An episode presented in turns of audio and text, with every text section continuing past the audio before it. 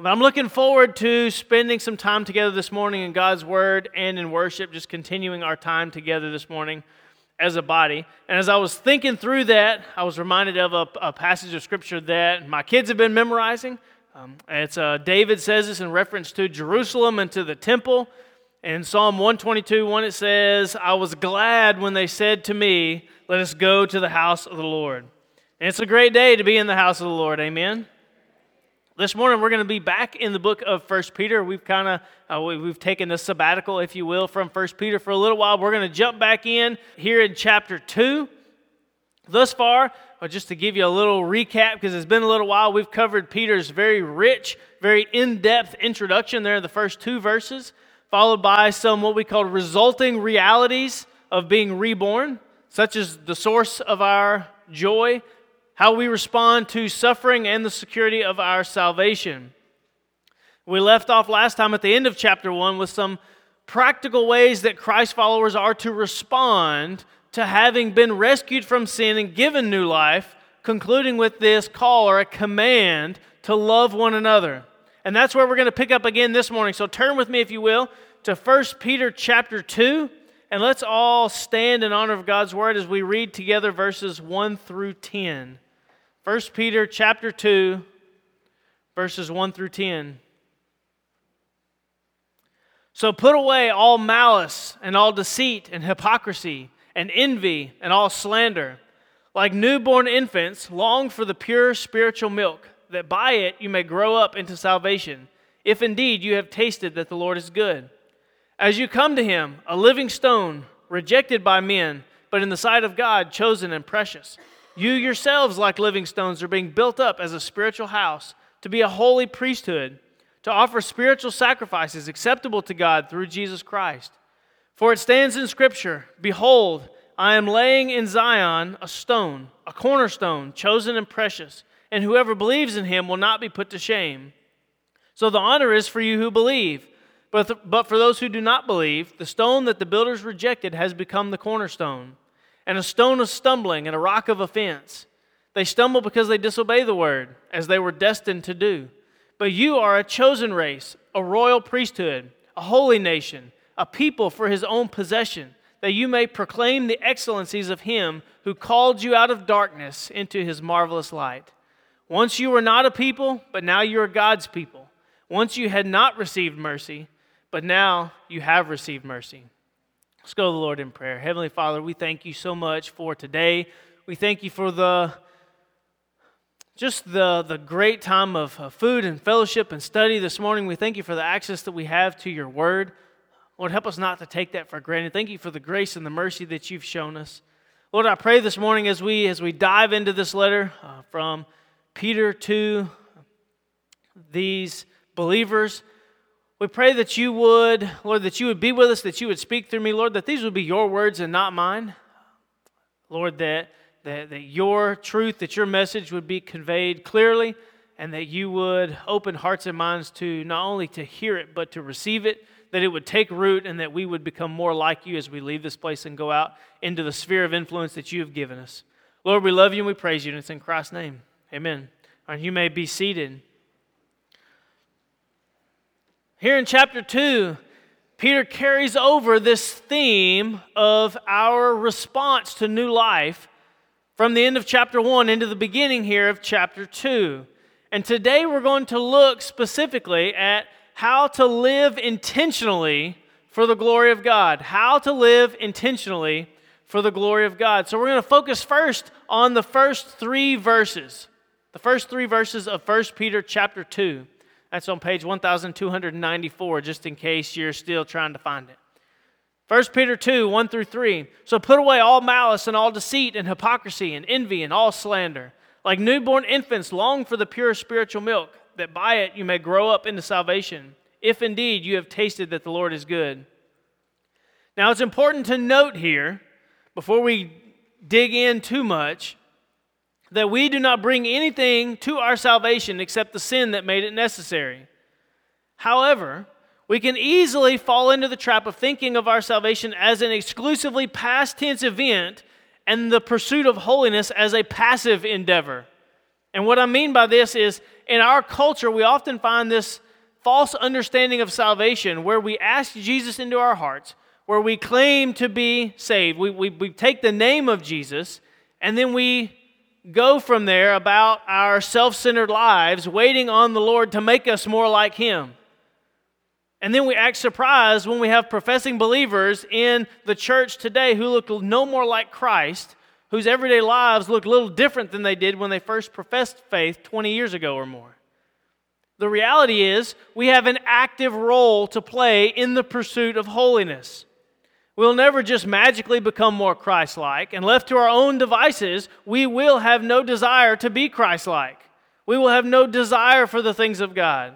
We will not even recognize our need for Him, and we can't change our hearts.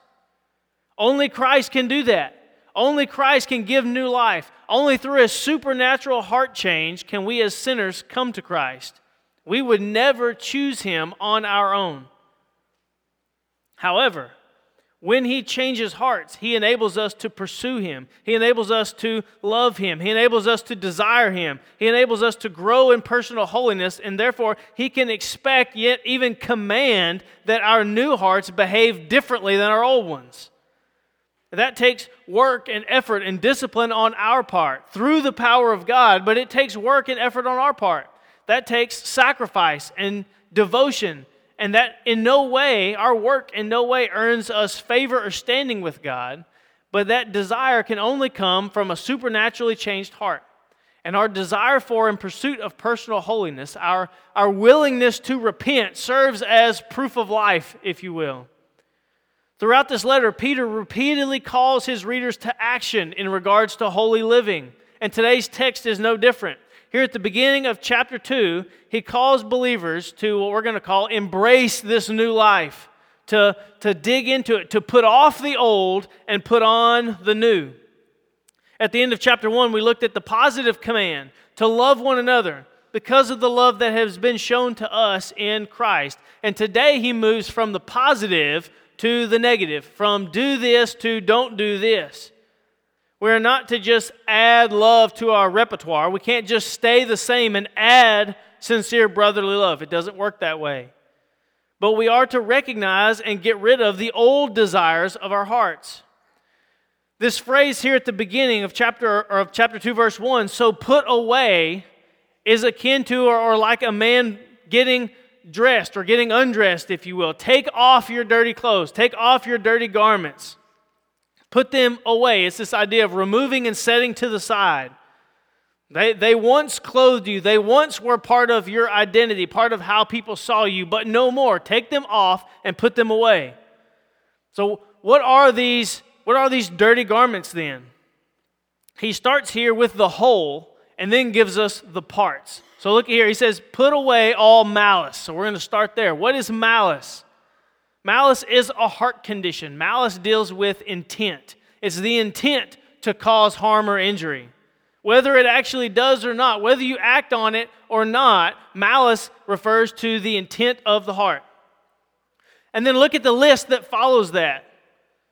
Put away all malice and deceit. All right? Deceit is malice. Deceit is malicious. Deceit is intentionally covering or obstructing or hiding the truth. Then look at the next one hypocrisy. Hypocrisy is malice. Hypocrisy is malicious. Hypocrites intentionally pretend to be something or someone they are not. And this is a big one because how often are Christ followers, how often is the church today accused of hypocrisy? But here's the deal that cannot be true. That can't be true. Not of believers and not of the church. Now, I used to think that this charge was fairly leveled because so often we fall short of God's standards. We do. We say this is God's standard, yet we fail to meet that. We fail to live and respond in a Christian way, but that's, that's not hypocrisy. That's, that's actually a, a, a, false charge. That should be a false charge. Hypocrisy in the church or in the Christian is to say or live as if you have no sin. That's hypocrisy to say or live as if you have no sin. If I say I have no sin, is my life going to match my claim? Absolutely not. That is to be a hypocrite. Now, we wouldn't often come out and say that, but we live that way. And we know that can't be true because in 1 John 1 8, we see John says, If we have no sin, we deceive ourselves and the truth is not in us. We deceive ourselves and the truth is not in us. It's not possible. That's not true. We most likely would never say that we're sinless. We wouldn't make that claim. We acknowledge the fact that we're sinners, but how often do we view other people as extremely sinful and ourselves or our own actions as not so bad? I'm not as bad as them. That's the same heart attitude. We verbally acknowledge that we're sinners, but we presume upon God's grace as if we're not really all that guilty. That's this this is hypocrisy. This is this and this is malice. Hypocrisy is malicious. Envy is the next one. Envy is malicious. It's wanting someone else's things or someone else's life or someone else's finances, etc. It comes from a selfish heart that feels that God is withholding something that I deserve. That it has a plan that's better than God's plan for my life. That my heart has a plan that's better than God's. That's, that's what envy says. In many ways, envy is theft at a heart level. Theft at a heart level. That's malice. Slander, the last one. Slander is malicious. How often are we quick to respond and slow to think? That's backwards. We know just the words to say to push someone's buttons or just how to phrase something to inflict maximum hurt. How quick we are to talk about others, whether true or false, behind their backs. That's slander. James discusses the dangers of our tongues in chapter 3. Uh, look at specifically at verse 9. James says, with it being our tongues, our mouth, our speech, we bless our Lord and Father, and with it we curse people made in the likeness of God. None of these things are or can be acceptable in the lives of God's people. But notice he doesn't say that these things will go away. He doesn't say once you come to Christ, these things are no longer true. He says, put them away, take them off. Take off those dirty clothes and get rid of them. In order to love one another sincerely, we have to fight the sinful malice in our hearts. Well, how do we do that? How does that work? Look at verse 2. The alternative there, he says, long for the spiritual milk like newborn infants. So, what's he talking about? Well, like newborn babies need their mother's milk, and if you've had a baby, they need it. Trust me, they will let you know when it's time. Anyone who's ever been around a baby, you know exactly what I'm talking about. How strong is that desire? Some of y'all hadn't woke up yet this morning. Yeah, it's pretty strong, right? All right, what happens if an infant doesn't get that bottle when it's time to eat? It's not fun. It's not pretty. They scream and cry and slobber and all this kind of stuff. They're inconsolable because they know what they need and they have to have it. It's essential and they need it now.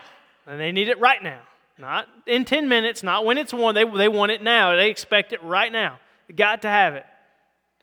But not only that, the amazing thing about that is it's perfectly formulated to be exactly what their young bodies need at that stage in their lives. They don't necessarily understand all that yet. All they know is they need it. They need it. They have to have it. Now, the, spiritual milk here is referring back to chapter 1, verse 25. It's a, it's a metaphor for God's word. We have to be careful anytime we're dealing with metaphors and not take the metaphor too far. Peter is not saying that we start with God's word and then progress to something better, like a child progresses from milk to solid food. Now, Paul does use that metaphor in 1 Corinthians 3 in regards to spiritual growth or lack thereof in the, the church in Corinth. And the author of Hebrews does the same thing in Hebrews 5. But that's not what Peter's talking about. Peter is using that metaphor to make a different point. Peter's point is that we should desire God's milk. We should desire God's word as an infant desires his mother's milk. We grow in holiness through the word of God. And if we've had our hearts changed to recognize the goodness of God through the gospel, then we should desire or long for his word with the same tenacity as an infant does its milk. And guess what? It's exactly what we need. It's perfectly formulated to be what we need right now. How many of you have ever found that that is true? We've gone to God's Word and found the exact answer for what you're struggling with. This, this desire, this yearning for God's Word serves as evidence of a supernatural heart change. Since we had breakfast together as a body this morning, I'm gonna we'll use liver pudding as an example. That's a South Carolina analogy if there ever was one. What conclusions would you draw from someone who gets a big helping of liver pudding, tries it, rants and raves about how great it is and how much they love it, but never takes another bite? What conclusion would you draw? That they don't really like it. That's right. That's a true story, by the way, of one of my children, and I'm not going to rat out which one. That did happen. I'll let the I'll, I'll let the guilty remain unnamed. But the conclusion was that they can say whatever they want. Eddie's grinning because he knows who it is. They can say whatever they want, but the, the truth is they didn't really like it, and we know that because there was no desire for any more. All right, there was, there was no desire for anything else. Their actions say otherwise. If you've tasted the goodness of God in His Word, then it should be reflected in a longing for more and more and more and more. A craving, a desire. I can't get enough. I've got to go. I've got to have more. Driven to the Word. But it's not just taking off the dirty clothes and putting them away. He says here we're to take off the dirty clothes and put on new ones, put on clean ones, put away all malice, the evil intent, the evil intentions of our hearts, and long for the pure spiritual milk. Replace that with God's Word. There are some people who do things half heartedly. We all know people like what I'm talking about. There are people who do things half heartedly, and there are people who, if they're going to do something, they're going to do it all out, right? We know these people. And you can immediately probably think of people in each category, in each camp. We know people like this. Some people just do things because maybe they enjoy it, it's kind of fun. Uh, and then you have people who, if they're going to do it, they're going to be all out. They're going to have all the equipment, they're going to have all the gear, they're going to do it. They're going to strive to do it perfect, and they're like all consumed by it, right? All right, yeah, this means yes, this means no, it's okay, you can respond. All right, there we go. Or we know people like that. I'm not going to say which, if you want to know which camp I fall into, you can ask my wife later, not right now. But what Peter's saying is jump in all the way. We should be the latter category. Go all in. Embrace this new life that you've been given. Get rid of whatever is left of the old sinful life. Put those things to death. Take those things off and get rid of them. And put on the new. Repent of sin and pursue holiness. And we're going to see him expound on that later in this letter. But not only should you embrace, lean into this new life in Christ, but you should also remember that this new life that you've been given is not all about you. Look at verses 4 through 8. 1 Peter 2, verses 4 through 8.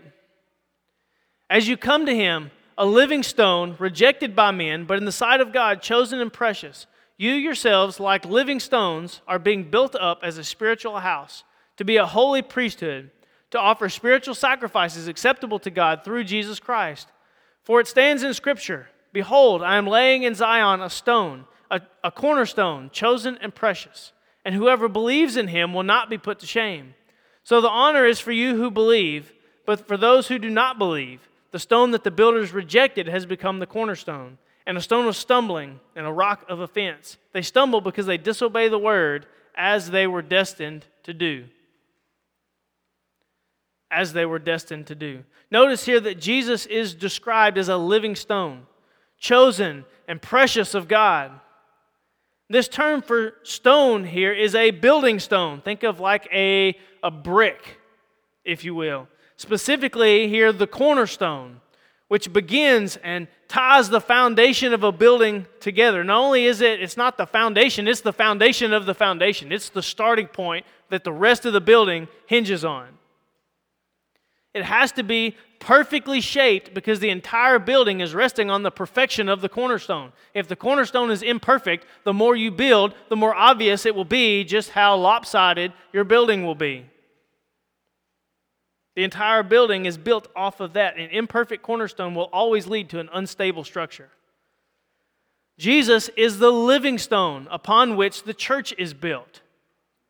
Two weeks ago, we celebrated the fact that Jesus rose from the grave and he still lives today at the Father's side, interceding on the church's behalf.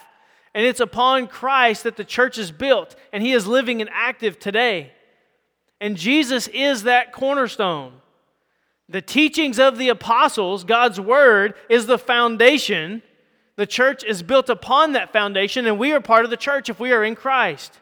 Paul describes this similarly in Ephesians 2 19 through 21. So then, you are no longer strangers and aliens, but you are fellow citizens with the saints and members of the household of God, built on the foundation of the apostles and prophets, Christ Jesus himself being the cornerstone, in whom the whole structure, being joined together, grows into a holy temple in the Lord. But then notice how are believers described? The same way. He says, like living stones. Because see, the reality is if we are in Christ, we are what that means is we are united with Christ through the presence of the Holy Spirit. This is why he has already established how we are to desire more and more and more of him, to become more and more like him. Because if we are believers, his spirit lives within us. And here in this section, in this passage, we see lots of temple imagery, and that's very important. The temple was the place where God's presence was with the people and the people's worship of God was routed through a priest who was allowed to approach God, to beseech God on their behalf. Through the sacrificial work of Jesus on the cross and his rising again, his identity as the living stone, we are now able to function as a holy priesthood. Meaning we can approach God ourselves in prayer and worship, worship him ourselves through Christ anytime and anywhere. This is, this is huge. This is life changing. This is what the new covenant is as opposed to the old covenant. But catch this important tidbit here. Look, look at the first part of verse 5. The living stones that represent believers are being built into a spiritual house or temple, if you look at what Paul says in Ephesians 2. The temple was the physical manifestation of God's presence with the people. It's where God's presence dwelled. So the people could look and see God's presence, that God was with them. According to this imagery here, who is this temple that God is building? It's, it's the church. Now, not, not the building, but the people. The church meaning God's redeemed people. So many professing believers today have become disenchanted with the church as an institution for one reason or another, and they believe that they can be a Christ follower on their own without being part of the church. I'll take Jesus, but I don't want anything to do with the church. Take Jesus and leave the church. The problem with that is this is never the picture in Scripture.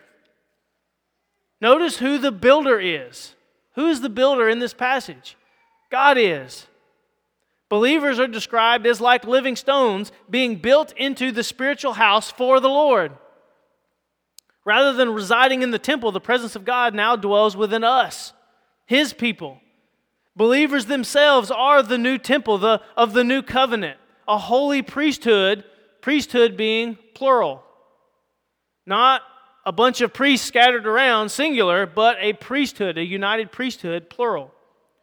We often act as if we can take God's presence and just keep it to ourselves.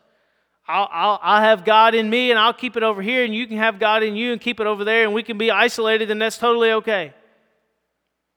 We can each follow God alone. But that's not the intention. That's not how it was designed. We were intended to worship Him in community. We're not rocks scattered in a field that are completely autonomous. We are individual stones Again, there's a difference between the word rock in the Greek and the word stone. By stone, we're talking about something that's been shaped or molded that a builder can use to fit a certain spot. We're not rocks scattered in a field. We are individual stones shaped and hewn to fit together into one community, into one building, the church where God's presence dwells. We are individual pieces of a much bigger plan. Now, local churches are imperfect because people are imperfect. And refusing to participate in a local church or trying to be this lone wolf Christian doesn't make you any less imperfect. It does, however, highlight a fundamental misunderstanding of the gospel. Because according to Peter here, coming, coming to him in faith in verse 4 and being fitted into the church in verse 5 are inseparable acts. They're tied together. Those who, as you come to him in faith, you are fitted into the building that he is building. You are fitted into the community of believers. And that those inseparable acts have eternal significance. He reaches back here in verse 6, he, he, he reaches back into the Old Testament, quoting from Isaiah 28 16. If you, if you want to jot that down, we're not going to turn there, but if you want to jot down, that's that Old Testament reference. Anytime you see quotes like that in the New Testament, and it's not somebody speaking, he's quoting the Old Testament. So here in verse 6, he's quoting from Isaiah 28 16. And in Isaiah, Isaiah is prophesying judgment coming on the people of Israel. And he identifies Jesus as the fulfillment of this prophecy. That when God's judgment comes, only what is built on his foundation, with him as the cornerstone, will stand. When God's judgment comes, only what's built on the foundation of God's word, with Christ as the cornerstone, will stand. Those who believe in him, who come to the living cornerstone in faith and submit their lives to the master builder, for him to place according to his will, they will not ultimately be put to shame. No matter what persecution or trials or suffering may come, in the end, when all the structures of the world collapse, God's church will stand.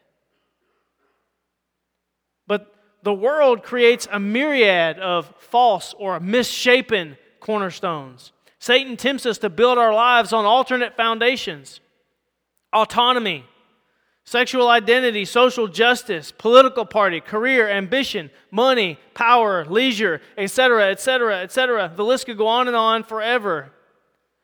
To them, to those people, he quotes from Psalm 118, 22 in verse 7, and then from Isaiah 8, 14 in verse 8. And he refers to them as those who do not believe. They stumble over this cornerstone. The world rejects Jesus as the cornerstone and tries to build on their own ability. They try to build to the highest height that they can achieve but they want to be in charge of the foundation. They want to form the cornerstone. They want to define how the building is going to be built and how it's going to go.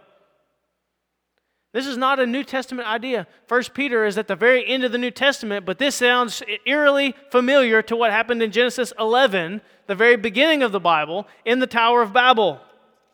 What you see is the sinful nature of man's heart never changes. No matter how much time passes, our technology changes, our circumstances change, but the sinful nature of our hearts that we're born with doesn't change. Humanity's natural inclination to rebel against God is as real and pervasive today as it was all the way back in the very beginning. But that doesn't change who Jesus is. He is the cornerstone, regardless of what you build on. And those who do not come to him in faith stumble over him by, it says, disobeying his word. Now, when we talk of God's sovereignty, as we've seen, in is an unmistakable theme throughout 1 Peter. There's no getting around it. It's, it's pervasive throughout this letter. Sometimes people get confused at this point where it says they disobeyed as they were destined to. Now, that doesn't mean, it does not mean, hear me, hear me here, it does not mean they were born innocent and God forced them to sin because of his predetermined will, that God somehow predestined them to sin and others to not. That's not what Peter is saying. That's not what the Bible teaches. The reality is, we're all born sinners. We're all destined to disobey God. None of us will choose God on our own. If left to our own devices, if God does not intervene, we're hopelessly lost. We cannot save ourselves. That is our destiny unless something miraculous happens unless God intervenes. Now, especially in our modern American context, where our culture values autonomy and individualism, aka selfishness and control, where our culture values those things to the point of worship and even idolatry, that I am the master of me. I decide what's right for me. I'm the one in charge of me. That's what autonomy means. I'm in control, I am in charge. My body, my rules, my choice. And in a society that has elevated that to the point of worship and idolatry, we tend to look at situations or passages like this and we tend to view ourselves either as the building or the builder. Either it's all about me, either I am the building and it's all about me, or I am the builder and I am in control of the process. One of the, one of the two. But the reality is that neither is true. Peter says, We are the stones, we are the building blocks. The real question is which builder are you submitting to? Are you submitting to God or are you submitting to the world? And which building are you a part of? Are you a part of the church with Christ as the cornerstone, guaranteed to stand in the end? Or something else that may look shiny now, but is guaranteed to crumble in the end? As believers, being given new life is not all about you. You are part of something bigger. Not only is new life not all about you, new life is all about Him. New life is all about Him. In 1 Peter 2 9 through 10, finish this passage out. He says, But you are a chosen race, a royal priesthood, a holy nation, a people for His own possession, that you may proclaim the excellencies of Him who called you out of darkness into His marvelous light. Once you were not a people, but now you are God's people. Once you had not received mercy, but now you have received mercy. This is a reminder here that you were purchased for a purpose. Purchased for a purpose. God's people are chosen by Him from all walks of life, of all pasts, of all colors, of all abilities and skill levels, into a new race. Chosen by God. That's what we have in common. We're given the privileges of appealing directly to Him in prayer and worship. We're called and enabled to pursue holiness in our lives, personal holiness. We're purchased by the blood of Christ out of utter darkness and hopelessness and into the marvelous light of Christ, united with Him and given an eternal, secured inheritance by His grace, not simply for our enjoyment or because we earned it. But why? So why? Look at the end of verse 9. So we can proclaim the excellencies of Him, Him being Jesus so we can praise Him, so we can worship Him, so we can live as salt and light in a corrupt and dark place, so we can be His ambassadors to the world, both in word and deed. Jew and Gentile alike, including us today, are members of God's church by His grace, not because of our ancestry or of any merit that we have in and of ourselves. If we have come to faith in Him, our hearts have been changed. We've been called to repent of our former ways to take those things off and lay them aside. We've been called to pursue and to desire God's word. We're crafted and molded and fit into His church, called out of darkness, bought by His blood for His glory.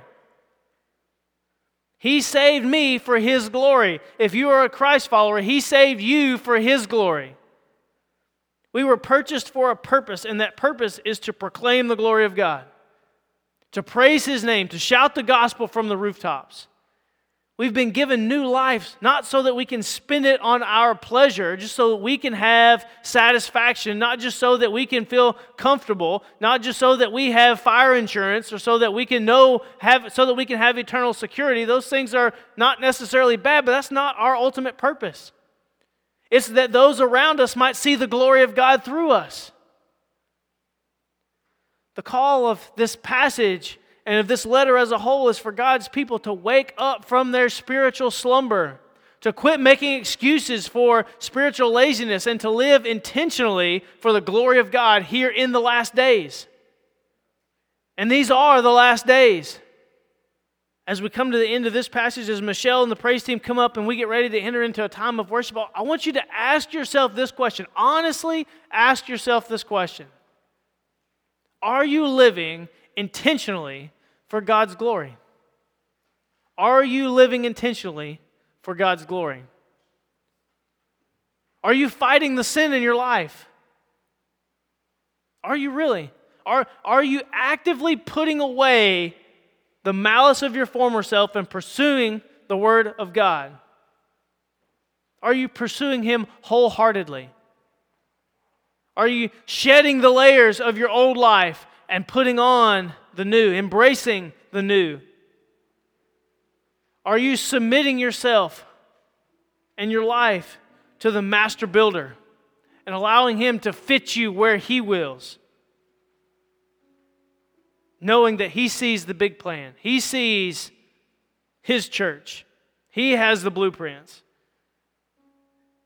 Are you worshiping and serving Him in community? What, what cornerstone is your life built upon? What's the, what is the foundation of your life, of what you do, of who you are? Are you presuming upon God's grace, taking it for granted, treating it lightly? Or are you leveraging all that you have been given to make much of Him? Are you living intentionally for His glory? And if not, what needs to change? If you need to repent of spiritual laziness or selfishness in your life, today is the day. If you've not been pursuing God in His Word, if you've not been desiring the spiritual milk, today is the day. If you've never come to faith in Him, if you've never repented of your sin or had your heart changed by Him, today is the day as we enter into a time of worship now, I want you to reflect on these things, to think about the words that we're singing. Think about the words here of Peter to these believers. And if you want to talk to someone about something that's what's, about what's going on in your life, I would love to sit down and visit with you this week sometime at, at, at your convenience. Or if you're saying, listen, this can't wait, I'll be at the front at the end of the service. Pastor Mark will be at the back. Our deacons will be floating around. Please don't hesitate to grab one of us. Pastor Mark or I, one of the deacons, we would love to walk you through or walk with you through whatever it is that God is working in your life here this morning.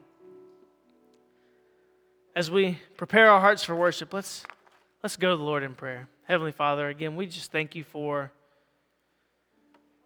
We thank you for who you are. We thank you for your sovereignty. We thank you for Lord, the, the hope that that brings us. Lord, help us not to just go through the motions as if salvation was something that happened to us a long time ago and now we can just live how we want. Lord, help us to, to approach life with the, the attitude that, that Paul described. Shall we continue in sin so that grace may abound? Absolutely not. Far be it from me. Lord, help us to to lean into you, to embrace this new life, to desire your word. Lord, I pray that you would just create an unquenchable thirst in our life for the spiritual milk of your word. Lord, that we would not be content to just sit and go through the motions, but that we would take your worship as seriously as you do. That we would actively pursue you, that we would actively seek to align our lives with your standards and with your will. Lord, that we would leverage the resources and the time and the, the jobs and the skills and the abilities that you've given us to make, mo- to make much of your kingdom, to advance your kingdom in any way, shape, form, or fashion that we can. Lord, I pray that you would help us to just put our, our hearts and souls into that, to take off the old, to put on the new, and to allow you to fit us where you would have us be. And Lord, if there's someone here this morning that, that doesn't know you, that doesn't understand what what we're talking about, that doesn't have the same hope or encouragement that we find in this text. Lord, I pray that you would prick their hearts. Lord, convict them that they need to, to ask the question. Lord, drive them to seek your face. Lord, I pray that you would change their hearts as only you can. Open their eyes to see the truth of the gospel. Lord, at, at the end of the day, that's, that's all that matters. Anything built on that foundation is all that will stand. Lord, help us to, to work and desire to make sure that you are the cornerstone of our lives, that we are building on your foundation and everything we say and do. Lord, we ask that as we worship you this morning, that our worship, that you would find it pleasing, and that our heart attitudes would be one of love and adoration of you. And it's in Christ's name we pray. Amen.